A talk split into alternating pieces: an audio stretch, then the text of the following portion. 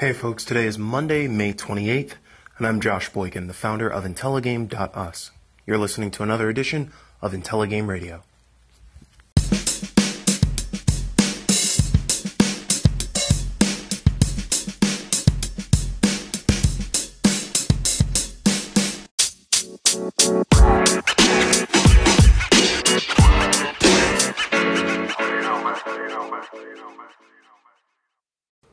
Hey folks, welcome back to Intelligame Radio. Apologies for missing our episode of the Intelligame podcast on Friday.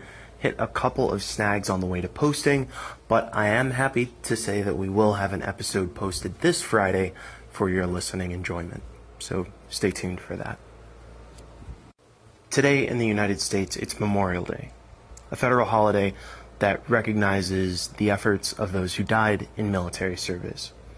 So, to all of those who have lost loved ones in the line of duty, um, I say thank you, and I hope that you're able to find comfort today. Today is also my mom's birthday, and so to my mother, I want to say happy birthday and thank you so much for all the things that you've done for me. I've been having trouble holding these two events in my head simultaneously one of them feeling like a celebration of life, and the other one feeling like a sort of focus or remembrance on death and loss. The, they both hold importance, and as somebody who has multiple family members who have been and are in military service, this is a, a tangible thought. But I also realize that these points are kind of tied together as well. The appreciation that we have for those who are still with us and for our lives can be intensified or perhaps just underscored by a remembrance of those who are no longer with us. In games, uh, we've dealt with the idea of extra lives for quite some time. Though in many cases, the idea of having lives in games is just an opportunity to extract more money from an arcade cabinet. We've gone through this sort of meta discussion of what it means to have lives in a game. Now we have roguelikes, where games where death is part of the mechanic. And we learn and grow through death. Unfortunately, it seems like we don't have that same ability here in reality.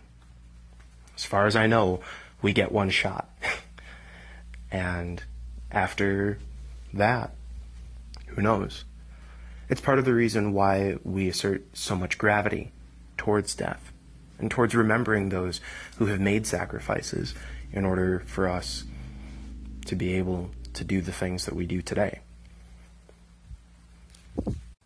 So today, I choose both. I choose to celebrate and appreciate being able to celebrate another birthday with my mother, though it may be from afar. And I also choose to recognize that there are folks out there who won't be able to celebrate any more birthdays, and have done so in the name of something that they believed in. The natures of military service and governments are exceptionally complicated. And there are no perfect people.